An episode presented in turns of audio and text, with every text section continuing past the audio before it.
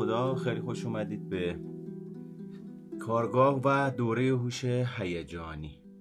ما در سمینار هوش هیجانی با سرفصلایی مثل من یعنی خود و تعریف هوش، تعریف هیجان، تعریف هوش هیجانی و مهارت های هوش هیجانی به صورت کلی کار داریم. برای این امر بهتره بریم سراغ تعریف خود.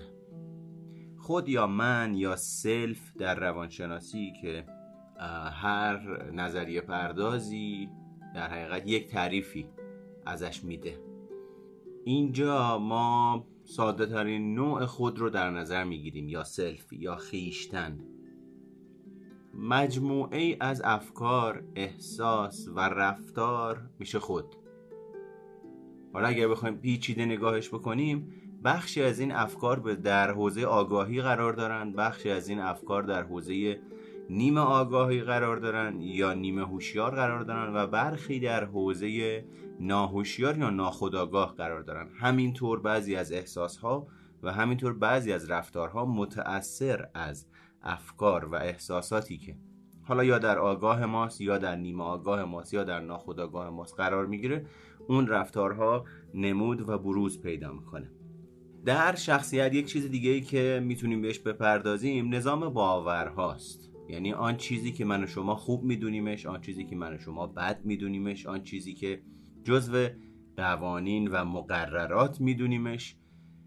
معیارهامون درست ها و غلط هامون بایدها و نباید هامون همه جزو نظام باورها محسوب میشن.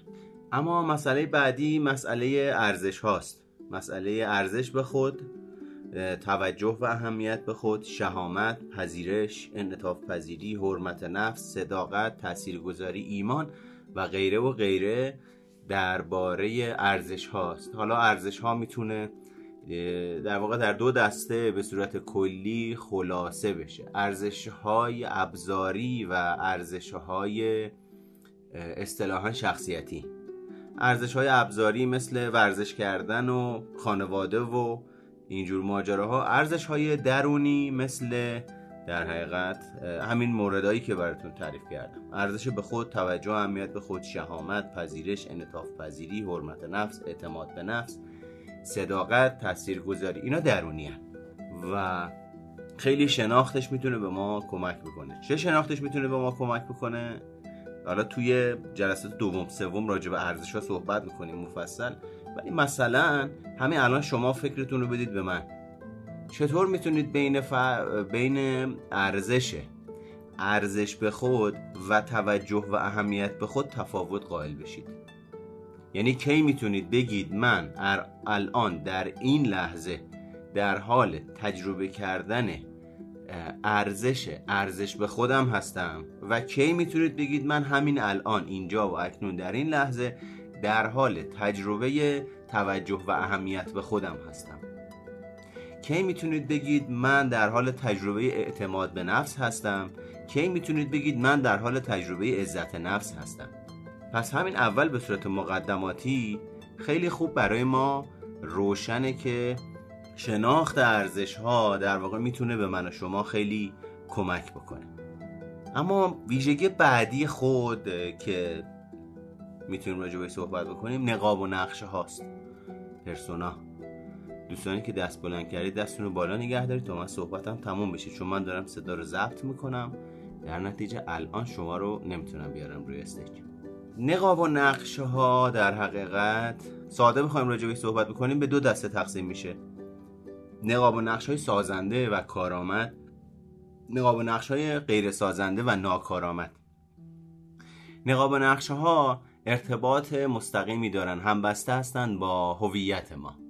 هویت به دو دسته تقسیم میشه هویت انتصابی و هویت اکتسابی.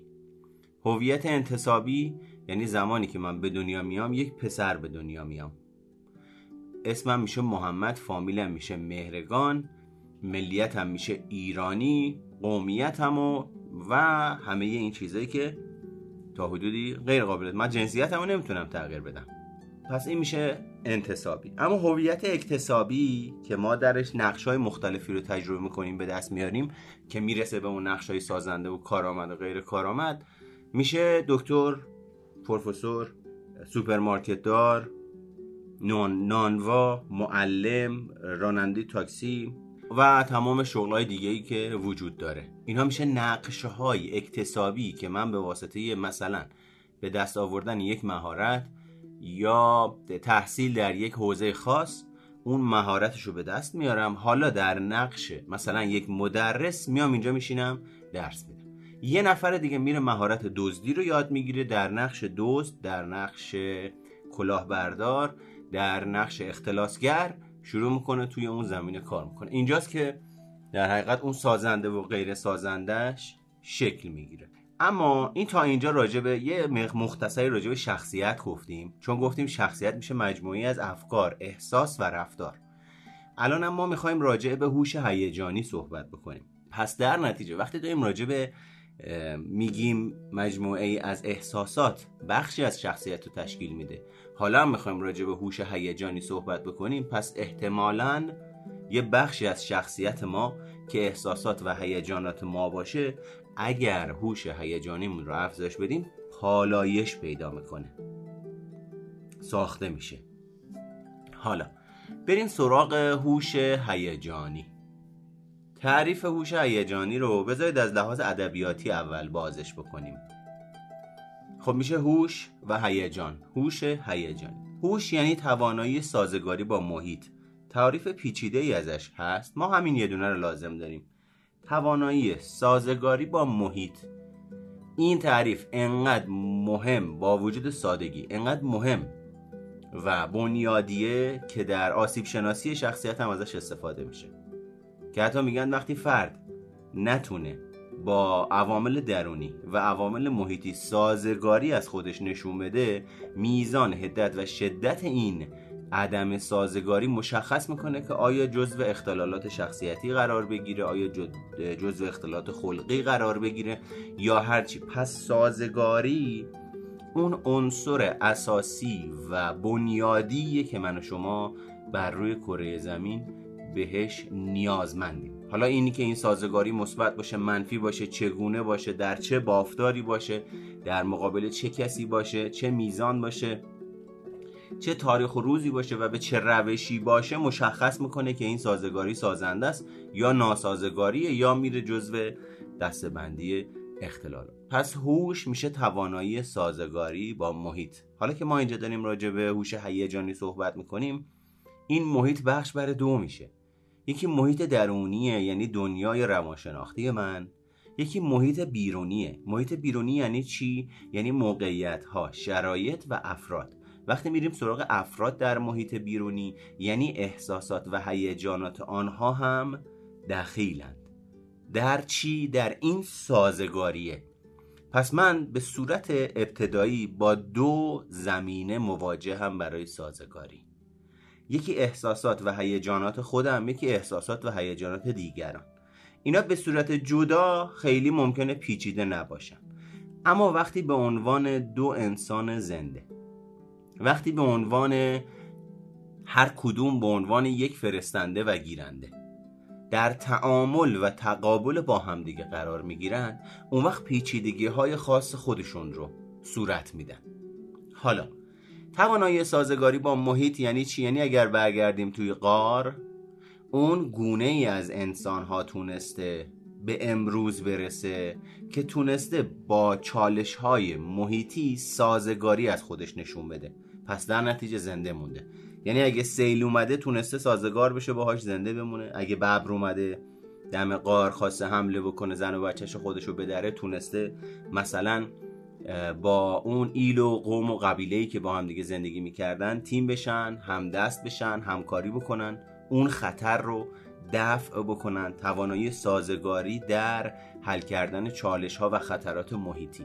باعث شده که در واقع بقای این گونه ادامه پیدا بکنه. پس هوش مستقیما با بقای من شما ارتباط داره. و آن موجوداتی که در تاریخ در طول تاریخ در روند زندگی. از هوشمندی پایینتری برخوردار بودن الان احتمالا در واقع وجود زنده ندارن. اما بریم سراغ هیجان. هیجان یعنی چی؟ هیجان در حقیقت ساختار غیر قابل تغییر شخصیت انسانه. پس شد چی؟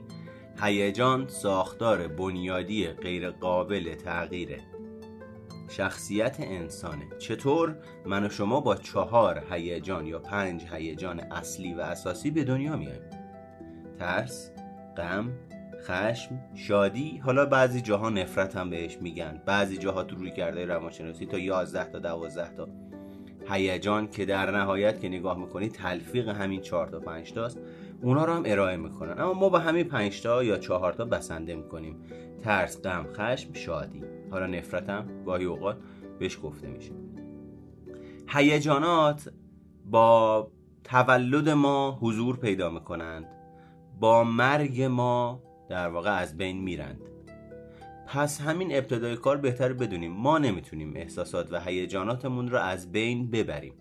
بخشی از زنده بودن ما تجربه احساسی و هیجانی دنیاست. یعنی اگر این هیجان رو می‌شد به یه روشی از انسان گرفت انسان هیچ فرقی با ربات نداشت. یعنی واکنش های احساسی و هیجانیش رو کامل ازش اگر می‌گرفتیم می‌شد کامپیوتر. data می‌گرفت پردازشش می‌کرد data ی پردازش شده تحویل می‌داد. دیگه هیچ واکنش و پاسخ احساسی هیجانی از خودش نشون نمی‌داد. پس همین ابتدا اگر داریم تلاش می‌کنیم احساس و هیجانی رو در وجودمون سرکوب بکنیم می‌تونیم سرکوبش بکنیم. فقط اینو بدونید از بین نمیره. می‌تونیم از حوزه آگاهیمون بفرستیمش در حوزه ناخودآگاهمون. می‌تونیم از حوزه هوشیارمون سرکوبش بکنیم با سیستم های دفاعیمون بفرستیمش تو حوزه ناهوشیارمون. ممکنه بگید خب خوبه که حداقل دیگه اون درد و اون ترس و اون خشم و نمی‌دونم اون غم و تجربه نمی‌کنم دیگه. بله در کوتاه مدت تجربهش نمی‌کنی اما در بلند مدت مثل یک کیفی میمونه که هرچی که خوشت نمیاد و میندازی تو اون کیفه. از جلو چشم دور شده اما توی اون کیفه است. به مرور زمان وقتی چیزای دیگرم میریزی تو اون کیفه اون کیفه ظرفیت یه ظرفیتی داره. پر میشه. یه جایی که نباید این احساس و هیجان وارد بشه و خیلی هم برای من و شما مهمه یه دفعه اون هیجانه میاد بالا. تحت تاثیر اون هیجانه یه حرفی می‌زنیم یه رفتاری از خودمون نشون میدیم که مثلا حاصل چهار سال سختی کشیدن و تحمل کردن. بابت اینی که برسیم به یه مقامی به یه منصبی به یه مدرک تحصیلی به یه پولی یا به هر چیزی به یه آدمی یه جای اون هیجانه یه دفعه از ناخداگاه میاد بالا و یه چوبی لای چرخمون می‌کنه که اون وقت حالا دیگه خودمونم نمی‌تونیم درستش کنیم. اینو این شکلی مثلا ممکنه این شکلی بشنویم که نفهمیدم چی شد هرچی از دهنم در اومد به طرف گفتم. نفهمیدم چی شد عصبانی شدم. نفهمیدم چی شد یه هایی گفتم گور بابای همه چی. دیگه که برای من نمیجوشه می‌خوام سر سگ توش بجوشه. نفهمیدم چی شد یه هایی انگیزم از دست دادم. کلی هم انرژی گذاشته بودم و کلی هم وقت گذاشته بودم و با کلی آدم صحبت کرده بودم. کلی کار کرده بودم. ساعتها بیداری کشیده بودم. اما یه دفعه ظرف مدت 24 ساعت برام کامل بیارزش شد. انگیزم از دست دادم. رفته تو افسردگی. چی شد؟ تو که نزدیک نتیجه بودی تو که چهار سال زحمت کشیده بودی. تو که این همه شروع اشتیاق داشتی براش. نمی‌دونم. خیلی خوب. نمی‌دونم ساده ترین جوابیه که می‌تونی به این سوال بدی. بعد که میشینیم با هم بررسیش می‌کنیم می‌فهمیم در طول دوران رشدش توی گذشته زندگیش یه اتفاقهایی یه هیجاناتی بوده. یه ابراز وجودایی باید می‌کرده که نکرده سرکوب کرده. در اثر سرکوب اون ابراز وجود هیجان اونا جمع شده به مرور زمان جمع شده جمع شده جمع شده جمع شده. اینجا برون ریزی کرده خودش رو نشون داده چوبش گذاشته لای چرخ. پس هیجان غیر قابل تغییره ساختاره. بنیادی وجود من شماست. حالا بیایم بریم سراغ احساس. هیجان با احساس چه فرق می‌کنه؟ احساس هیجانیه که در واقع تحت تأثیر محیط سمت و جهت پیدا می‌کنه. می‌تونیم بگیم هیجان جنبه ژنتیکی داره. احساس تحت تأثیر تعامل فرد با محیط که میشه پدر، مادر، جامعه، خانواده که توش بزرگ میشه ترتیب تولدش، فرهنگش، همسن و سالایی که باشون ارتباط می‌گیره محیط مدرسه، معلم، الگوهایی که در طول دوران زندگیش باشون مواجه میشه شکل می‌گیره. که حالا یه بخشش آقای سلیگمن به عنوان درماندگی آموخته شده معرفی می‌کنه. که بعدا اومدن راجب خوشبینی آموخته شده هم صحبت کردن. پس در نتیجه احساس جنسش همون هیجانه. یعنی در احساس و هیجان هر دو ترس رو تجربه می‌کنیم. اما در هیجان ترسی رو تجربه می‌کنیم که ساختاری ژنتیکی مستقیما با حفظ بقای من شما ارتباط داره. در احساس هم برای بقامون اون احساس رو تجربه می‌کنیم. مستقیما ارتباط داره با بقامون. فقط از محیط یادش گرفتیم یه پاسخ هیجانی به اون موقعیت به اون آدم به اون شرایط بدیم. یعنی چی؟ پسر خوب پسریه که گریه نمی‌کنه. دختر خوب دختریه که عصبانی و نمیشه و گستاخی نمی‌کنه. پس من یاد گرفتم عصبانی نباشم اما زمانی که در مقابل این عصبانی نبودن غمگین بودم منفعل بودم. جواب کسی رو نمی‌دادم به عنوان دختر خوب شناخته می شدم علاوه بر اینی که تنبیه نمی شدم سرزنش نمی شدم ترد نمی شدم تازه تحویل هم گرفته می شدم بعد در طول دوران رشد امروز در سن 20 سالگی 30 سالگی 40 سالگی دیگه عادت کردم به این سیکل به این ساختار و به این سیستم روانی. حالا دیگه ناخداگاه من داره این رو اتوماتیکوار رعایت می‌کنه. زمانی که قرار عصبانی بشم چون در کودکی عصبانیتم غیر مجاز بوده. توسط محیط که پدرم مادرم خانوادم فرهنگمون ترتیب تولدمون و رابطه با خواهرها و برادرامون بوده امروز دیگه من به خودم اجازه نمیدم خشمگین بشم. اما زمانی که غمگین بودم تایید گرفتم. امروز زمانی که عصبانی میشم گریم می‌گیره. یعنی خشمم غیر مجازه غمم مجازه. همینجوری برعکس برای یه مرد وقتی نگاهش می‌کنیم پسر خوب پسریه که گریه نمی‌کنه. امروز همه این تعریف رو که گفتم بذارید کنار هم دیگه اون سیستم و ساختار دفاع روانی شکل گرفته. اون آدم در موقعیتی که باید گریه بکنه؟ یعنی چی باید گریه بکنه؟ یعنی اجباریه؟ نه. یعنی هر آدم سالم دیگه ای توی اون موقعیت توی اون شرایط در مقابل اون شرایط قرار بگیره غم و تجربه می‌کنه. گریهش می‌گیره. این آدم عصبانی میشه پرخاشگر میشه. حساسیتش میره بالا. رفتارهای تکانشی و واکنشی از خودش نشون میده. چرا؟ چون اون ساختار مجاز نیست غم نشون بده. ولی مجاز بوده که خشم و نشون بده. پس این تعریف هیجان تا اینجا هیجان تغییر ناپذیره اما احساس آموخته میشه یاد گرفته میشه.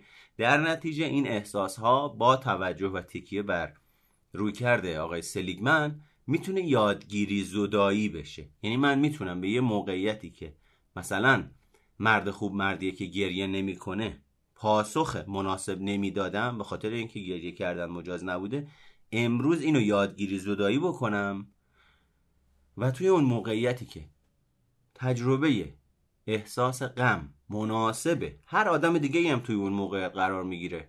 به صورت طبیعی و نرمال بدون اینکه کسی بهش بگه. اشکش از چشمش جاری میشه. این آدم هم می‌تونه یادگیری زدایی بکنه اون سیستم و ساختار ناکارآمد و و طبیعی رفتار بکنه. طبیعی یعنی مناسب با اون موقعیت مناسب با اون شرایط مناسب با اون موضوع. هیجان شامل پاسخهاییه که همونجوری که گفتم حالا دیگه یه ذره از روش بخونم بهتون بگم. هیجان شامل پاسخهاییه که در درونی ترین و قدیمی ترین بخش مغز و بدن ما کدگذاری شده و خودش رو در قالب اثرات فیزیولوژیک مستقیم نشون میده. یعنی چی؟ یعنی وقتی من و شما هیجانی میشیم ضربان قلبمون میره بالا دلشوره می‌گیریم دلهوره می‌گیریم شعف زیاد تجربه می‌کنیم شور و شادی رو تجربه می‌کنیم پر انرژی بودن رو تجربه می‌کنیم غمگین بودن و سعد بودن رو تجربه می‌کنیم ترس ترسیدن عمیق رو هم تجربه می‌کنیم. حالا یه چیزی می‌خواستم به شما بگم فراموشم نشه مهم بود. آها این این خیلی نکته مهمیه که میگن طرف هیجانی شده. انگار توی فرهنگ ما هیجانی شدن یعنی شلنگ تخته انداختن.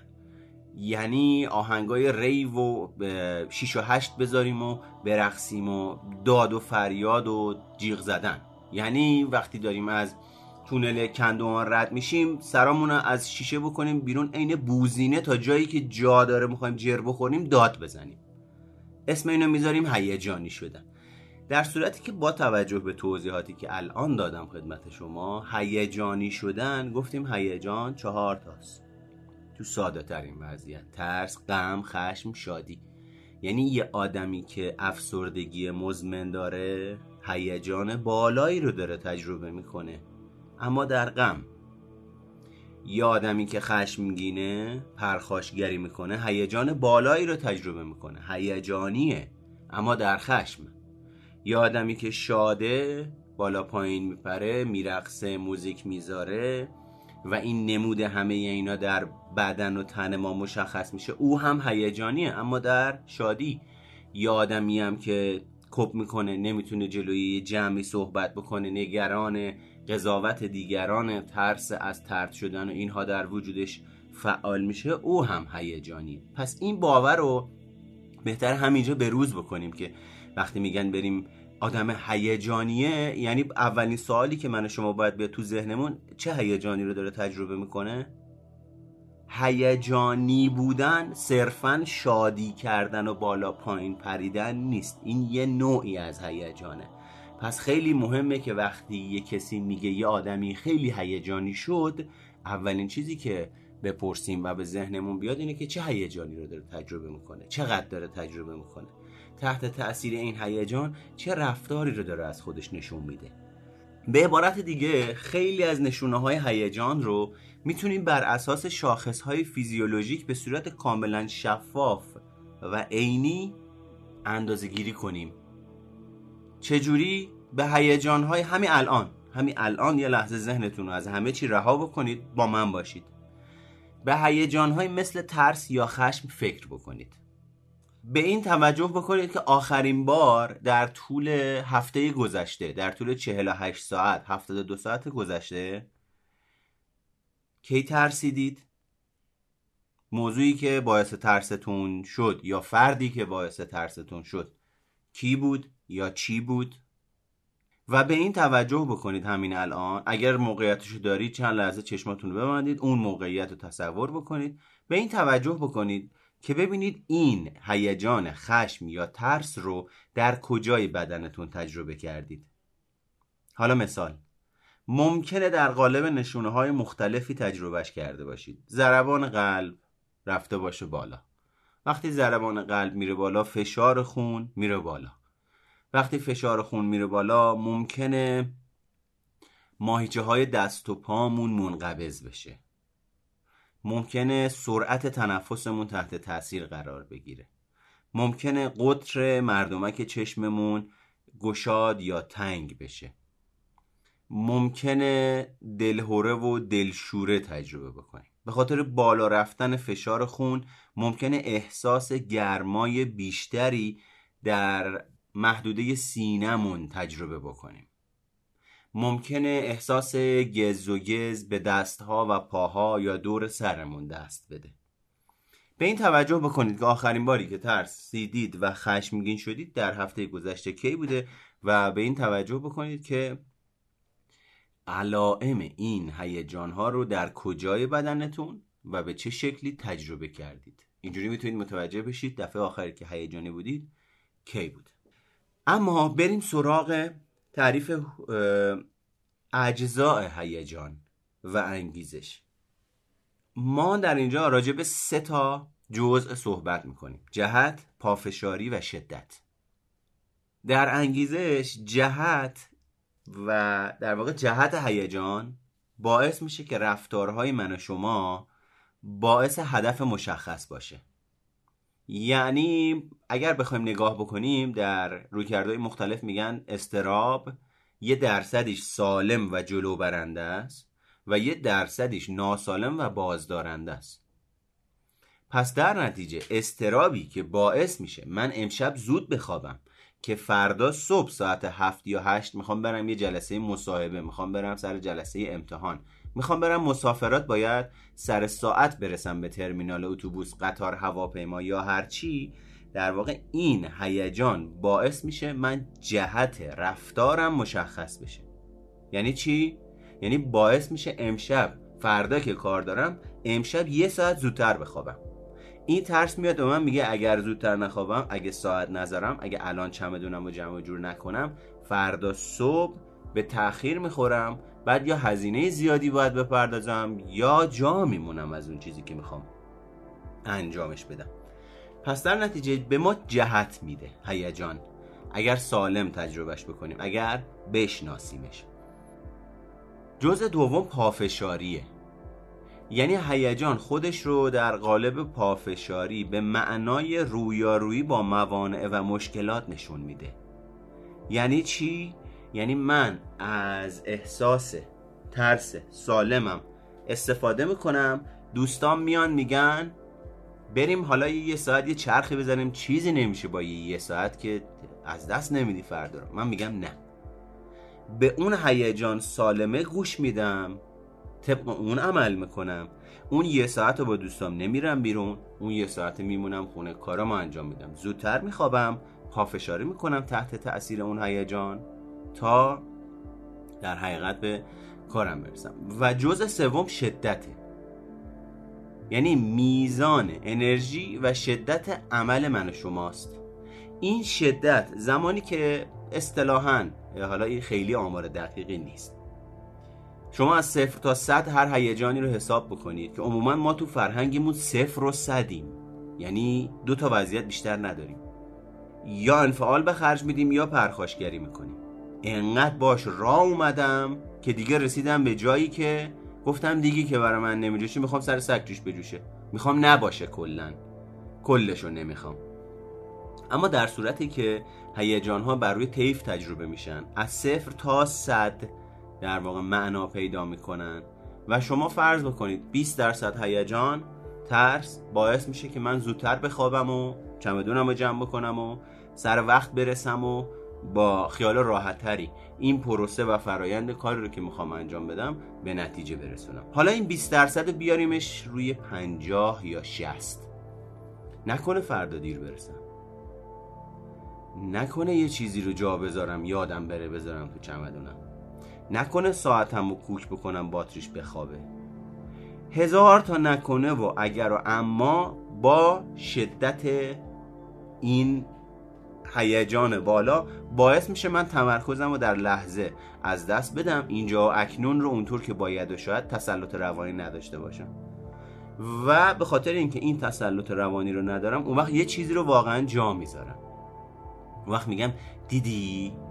دی به ذهن هم اومده چیزی جا می‌ذارم و ولی می‌دونستم جا می‌ذارم. بعد اون وقت هیچ وقت به این شک نمی کنیم که همین بالا بودن هیجان همین مشغولیت ذهن به اینی که نکنه یه چیزی رو جا بذارم باعث شده یه چیزی رو جا بذارم. که اگر این شدت هیجان من روی بیست بود اساسا این اتفاق نمیافته پس سه تا جزء داره جهت پافشاری و شدت. شد اجزاء هیجان. حالا بریم سراغ هوش هیجانی. در واقع تعریف هوش هیجانی به این شکله که توانایی شناخت احساسات و عواطف خود در مرحله نخست در مرحله که ما بهش میگیم تنظیم رابطه با خود و در مرحله بعد با دیگران و تفکیک قائل شدن بین این عواطف و احساسات و, احساس و استفاده از این اطلاعات برای مدیریت و هدایت افکار و اعمال خودمون در زندگی. یه بار دیگه توانایی شناخت احساسات و عواطف خود و دیگران و تفکیک قائل شدن بین آنها و استفاده از این اطلاعات برای مدیریت و هدایت افکار و اعمال خود در زندگی. حالا توجه داشته باشید به این تعریف. گفتیم توانایی شناخت احساسات و عواطف خود و استفاده از اونها به عنوان اطلاعات.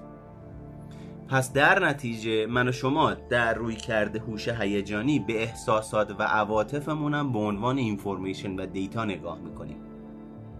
دو تا وضعیت به وجود میاد.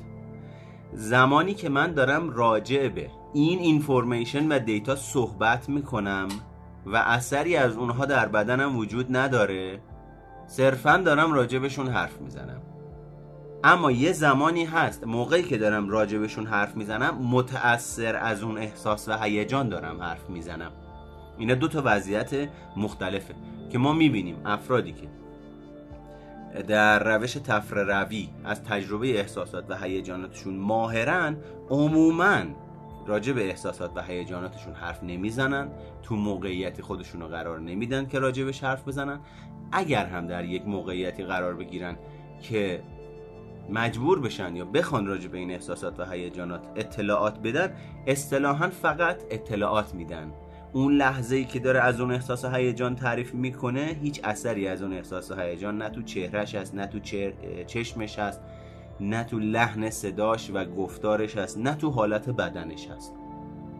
و در حقیقت اینها رو باید حواستون باشه. طبق این تعریف کسی که از هوشیاری عاطفی هیجانی خوبی برخورداره به راحتی می‌تونه هر احساس عاطفی خودش رو بشناسه و اون رو مدیریت بکنه و نهایتا مورد استفاده قرار بده. در عین حال چنین آدمی باید بتونه عواطف و احساسات دیگران رو هم از روی چهره، لحن کلام و صدای اونها و رفتار و زبان بدنشون به خوبی تشخیص بده. متاسفانه از اونجایی که ما جامعه هستیم که دیگر شناسیمون خیلی قویه همین ابتدای کار میگیم به به. هوش هیجانی ابزاریه که من برم دیگران رو باهاش کنترل بکنم. متأ اینجوری نیست راستش رو بخواید شما در روی کرده هوش هیجانی تا زمانی که یاد نگیرید احساسات و هیجانات خودتون رو مدیریت بکنید هیچ کاری از دستتون بر نمیاد. در ارتباط با دیگران. میشید عالم بدون عمل اصطلاحا. اگر چون مرحله بنده داره دیگه مرحله اولش تنظیم رابطه با خوده. اگه کسی تنظیم مرحله تنظیم رابطه با خود رو نادیده بگیره تمریناشو انجام نده عموما در بوته های اصطلاحا باقالی به سر می‌بره و در حاشیه به سر می‌بره. و همچنین این فرد با این ویژگی ها می‌تونه قادر بشه با دیگران همدلی کنه و روابط انسانی و اجتماعی مناسبی با اونها برقرار کنه. دوستان از ارجمند خیلی خوش اومدید اینجا. کلاب آنلاین پادکست روانشناسی سایکوپاد بنده محمد مهرگان هستم و در حال توضیح دادن مطالب هوش هیجانی و آموزش این دوره هستیم. این دوره فکر می‌کنم هولوهوش هفت یا هشت ترم باشه که در واقع در ابتدای هر جلسه. من یه سری آموزش رو میدم خدمت شما و بعد از اون یه چند دقیقه اگر کسی سوالی چیزی گیجی گنگی داشته باشه راجبش صحبت می‌کنیم. الان من اینجا تنها بالام روی stage به خاطر اینکه دارم صدا رو ضبط می‌کنم. بعدا صدای ضبط شده در کانال تلگرام پادکست سایکوپاد و در قالب پادکست سایکولوژی در کست باکس آپلود میشه و شما می‌تونید بعدا بهش دسترسی داشته باشید. در نتیجه اگر دوست داشتید که بعدا این صدا رو بشنوید یا از room های دیگه استفاده بکنید و از اینجور ماجراها چند تا راه وجود داره. یکی این خونه سبز بالای title رو کلیک بکنید و club پادکست روانشناسی سایکوپاد رو follow داشته باشید که وقتی من room schedule می‌کنم notification ش برای شما بیاد و وقتی از این جور دوره ها و room های دیگه می‌ذارم شما با خبر بشید. دو روی bio ی من همینجا کلیک بفرمایید. تشریف ببرید پایین پایین. وارد page اینستاگرام من بشید. توی bio page اینستاگرام هم یه دونه لینک هست نوشتم دسترسی به پادکست یه همچین چیزی. زیرش یه لینک اونو که کلیک بکنید یه صفحه باز میشه براتون. 6 تا گزینه هست توی اون صفحه. اصطلاحا بهش میگن زی لینک 6 تا گزینه هست. 4 تا گزینه اول مربوط به پادکست آنلاین سایکوپاده که تا حالا 21 اپیزودش منتشر شده به صورت آفلاین. و راجع به انگیزش و مطالب انگیزشی و اینجور چیزاست. که وقتی روی اون لینک ها کلیک بکنید می‌تونید تو کست باکس و اسپاتیفای و تلگرام و اینا دسترسی داشته باشید. بهتره با فیلتر شکن روشن روی اون لینک کلیک بکنید. لینک پنجم کانال تخصصی طرحواره درمانیه که ما دوره و کارگاه و برنامه هایی رو که اجرا می‌کنیم توی کانال طرحواره درمانی اطلاع رسانی می‌کنیم. و لینک ششم نوشته شده پادکست سایکولوژی. در مقابل لینک اول که نوشته شده پادکست سایکوپاد پادکست سایکولوژی همین صدای ضبط شده الان من و شماست که بعد از تدوین دو سه ساعت چهار ساعت بعد از اینکه این جلسات تموم میشه آپلود میشه تو پادکست سایکولوژی. اون لینکی که اونجا هست مال کانال کست باکس شما باید حتما اپلیکیشن کست باکس رو نصب داشته باشید و این صدا علاوه بر که توی کست باکس در قالب پادکست سایکولوژی گذاشته میشه در همون کانال تلگرام پادکست سایکوپادم زیر پوستری که همین برنامه هست آپلود میشه سه چهار ساعت بعد. در نتیجه اگر دوست داشتید بعدا یا به صورت زنده بشنوید مثل الان club سایکوپاد رو بهتر خونه سبز رنگ و follow داشته باشید. یا در واقع عضو کانال تلگرام سایکوپاد بشید.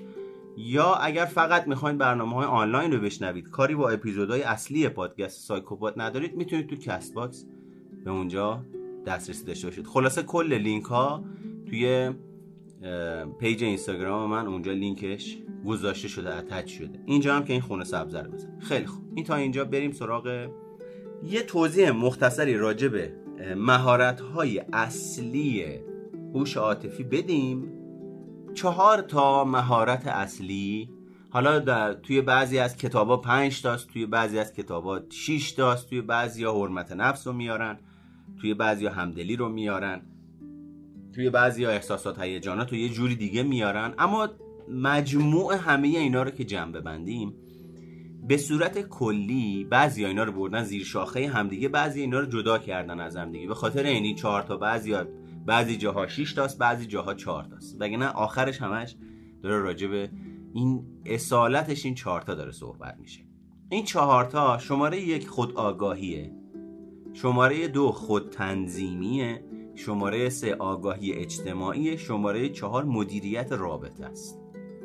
شما زمانی که تمرین های این چهار تا سرفصل رو البته زمانی که با این چهار تا سرفصل آشنا میشید ویژگی هاش رو می‌شناسید تمرین هاش رو می‌شناسید.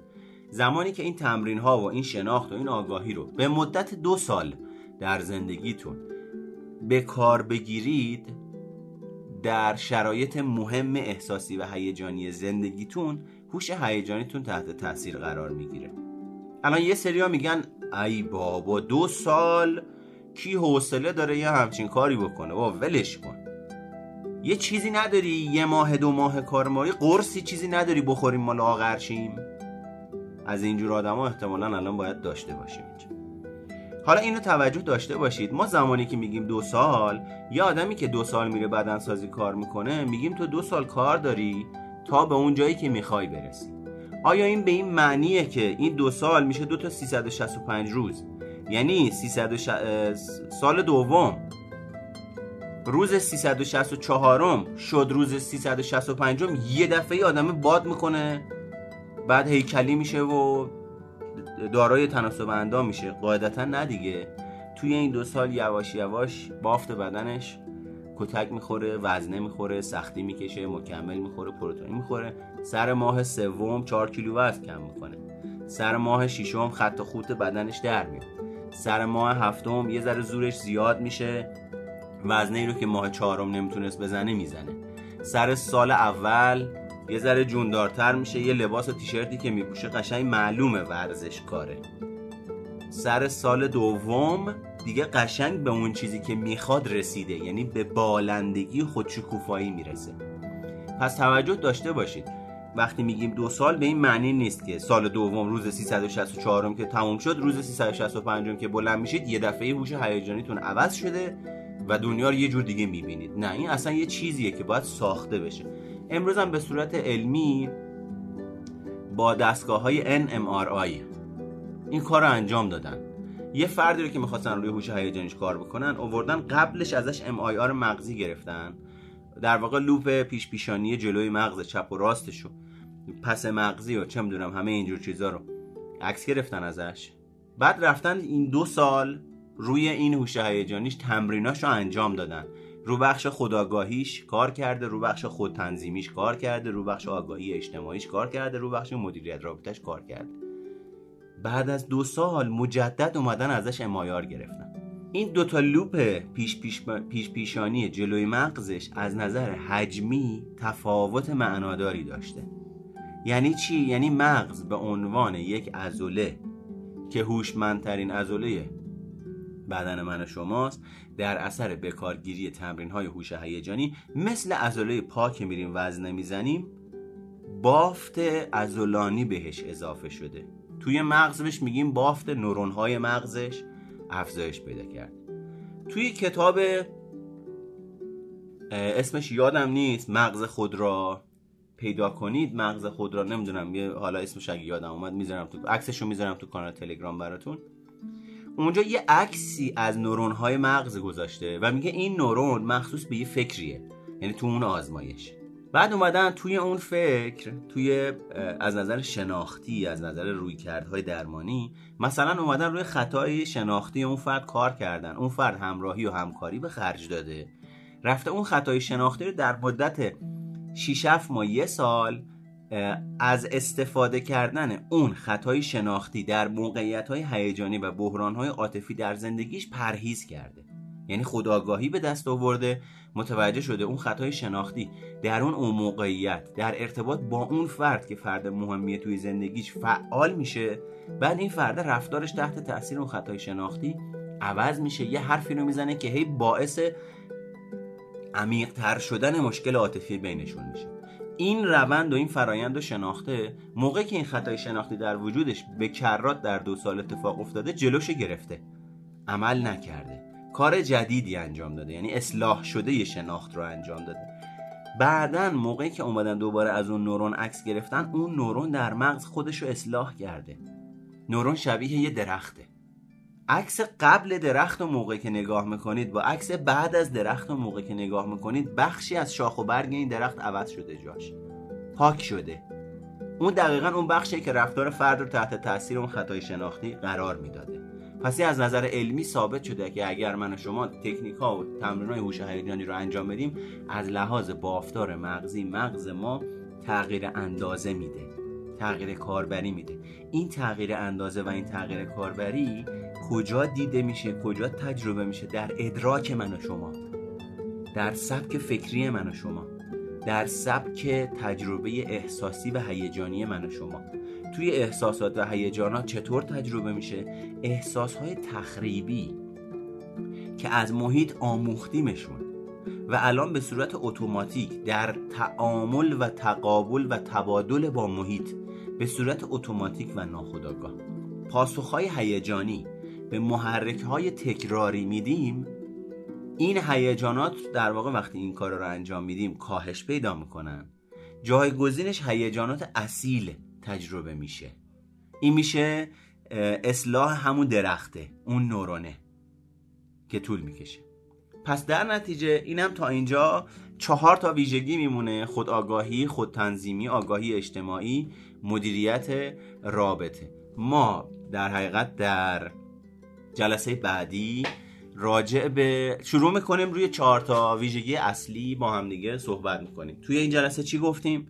راجع به هوش گفتیم که گفتیم توانایی سازگاری با محیطه برمیگرده به دوران قار به مستقیما به حفظ بقای من و شما مربوطه. اون گونه ای که هوشمندی بیشتری از خودش نشون داده یعنی با محیطش با چالش های محیطیش توانایی سازگاری بیشتری از خودش نشون داده عمر بیشتری کرده و اون گونه بیشتر تونسته دوام بیاره. پس در نتیجه من و شمایی که الان با این تکنولوژی با این تمدن با این فرهنگ در این بره از تاریخ قرار داریم جزو هوشمندترین گونه های موجودی بر روی زمین هستیم. اینو باید حواستون باشه که دست کم نگیرید خودتون. از اون ور باید حواستون باشه. این فکر آفتی نشه که شما برید سراغ خودشیفتگی که بگید دیگه خیلی خب ما دیگه هوشمندترین گونه هستیم. پس اون وقت بریم بعدش رو تعریف بکنیم با خودشیفتگی اینم غلطه. حالا توی بقیه ماجرا راجبی صحبت کنیم. بعد دوباره گفتیم هیجان. هیجان یعنی ساختارهای بنیادی شخصیت من و شما که باهاش به دنیا میایم. ترس غم خشم شادی و گفتیم هیجان ها تفاوتش با احساس ها اینه که احساس ها آموخته میشن جنسشون همون جنس هیجاناته. هیجانات پاسخ های عمیق از بخش قدیمی مغزمون میان و در حقیقت جنبه حفظ بقا رو دارن. شدت و شدتشون بالاست نسبت به احساسات و هیجانات. احساسات همونجوری که یاد گرفته میشن یادگیری زدایی میشن. یعنی من می‌تونم به یه موقعیتی که یه احساس تخریبی رو یاد گرفتم نشون بدم می‌تونم یاد بگیرم توی اون موقعیت احساس سالم رو تجربه بکنم و یاد بگیرم اون احساس تخریبی رو کاهشش بدم. اصطلاحا توی رفتار درمانی بهش میگن خاموشش کنیم اون رفتار رو. تقویتش نکنیم دیگه که اینا دیگه سیکل ها و روندهای خود خاص خودش داره. در نتیجه گفتیم هوش هیجانی میشه توانایی سازگاری با هیجانهای درونی من و هیجانهای بیرونی من. هیجانهای درونی هیجانهایی که خودم تجربه می‌کنم هیجانهای بیرونی هیجانهایی که در وجود در واقع افراد دیگر زندگیم که حالا دسته بندیشون میشه افراد درجه یک درجه دو افراد مهم زنم بچم مثلا میشه درجه یک پدرم مادرم درجه یک بعد که میرم در مغازه در دکون تو شرکت تو دفتر یا توی دانشگاه هر جا سر شغلم که میرم اون وقت اون آدما هم یه هیجانی دارن. توانایی سازگاری من با این احساسات وقتی در تعامل با هم دیگه قرار می‌گیرن می‌تونه باعث باشه که من هوش هیجانی رو بالایی رو تجربه کنم. و در نهایت اومدیم گفتیم چهار تا ویژگی خود آگاهی خود تنظیمی آگاهی اجتماعی و مدیریت رابطه که هر کدوم باز خودش یه دنیاییه اگر اینها رو بهش بپردازیم و یک آگاهی جدید و یک شناخت جدید نسبت بهش پیدا بکنیم می‌تونیم هوش هیجانیمون رو افزایش بدیم. همین ابتدای کار به شما بگم که شما با افزایش هوش هیجانیتون نیازی نیست هوش هیجانیتون رو ده درجه ببرید بالا. شما هوش هیجانیتون رو یک درجه ببرید بالا اینو بدون اقراق میگم. روی کل سیستم نظام روانشناختیتون تاثیر می‌ذاره. مثل چی میمونه؟ مثل یک چرخ دنده ریزی میمونه که وقتی توی یه سیستمی اون چرخنده ریز رو جایگذاری می‌کنیم باعث میشه کل اون سیستم عملکردش متفاوت بشه. یا یه بخش دیگه از اون سیستم شروع کنه کار کردن که به خاطر نبودن اون یه دونه چرخدنده ریز انتقال نیرو انجام داده نمی‌شد. پس در نتیجه شما با افزایش هوش هیجانیتون به اندازه یک درصد به صورت چشمگیری ادراک هیجانیتون از خودتون و دنیا متفاوت میشه. این هم قشنگه هم دردناکه. قشنگیش اینه که شما چیزهایی رو ادراک می‌کنید به صورت اصیل ادراک می‌کنید که تا دیروز به صورت تخریبی ادراک می‌کردید. بخش دردناکش اینه که فقط خودتون تجربهش می‌کنید. چون هوش هیجانی شما افزایش پیدا کرده. دوروریاتون همون پاسخهای هیجانی و رفتاری و فکری قدیم رو میدن. یعنی شما یه سر و گردن از بقیه میایید بالاتر. از چه نظر؟ از نظر شناخت از نظر هیجان از نظر رفتار. حالا چه تفاوتی بین احساس تخریبی و اصیل هست؟ این دیگه میره تو دوره تحلیل رفتار متقابل پیشرفته. که کسایی که میان تو شرکت می‌کنن یه 7 ده جلسه مقدماتی رو میگذرونن. سه چهار جلسه هم پیشرفته رو میگذرونن. تازه آماده این میشن که راجع به احساسات اصیل و تخریبی بشنون. که اونو اگر دوست داشتید می‌تونید توی پیج اینستاگرام هم اطلاع رسانی می‌کنم که کیا برگزار میشه. اونجوری راجبش به صورت عمیق و تحلیلی و در رسما روانشناسی عمقی ساختار به هم می‌زنیم. اونجا حسابی درست حسابی ساختار به هم می‌زنیم. دوباره می‌سازیم. و می‌تونه خیلی مفید باشه. خیلی خوب. دوستان عزیز و ارجمندی که بعدا این صدا رو گوش می‌دید امیدوارم براتون مفید و موثر بوده باشه. یادتون باشه که اگر از این محتوا لذت بردید و به نظرتون کار آمده حتما انتشارش بدید با افرادی که دسترسی ندارن نمی‌تونن مشکل مالی دارن تو خانواده هاشون اجازه نمیدن که بخوان توی این شرایط شرکت بکنن. یا هر دلیل دیگه ای که نمی‌تونن حتما یادتون باشه که بعد از شنیدن این وایس لطفا انتشارش بدید تا برسد به گوش و چشم و روح و روان کسایی که بهش نیازمندن و می‌تونه حداقل به عنوان یه تلنگری حساب شه. من از بچههایی که بعدا اینو گوش می‌دید خداحافظی می‌کنم. میریم سراغ دوستانی که اینجا اگه سوالی چیزی دارن می‌خوان بپرسن بپرسن.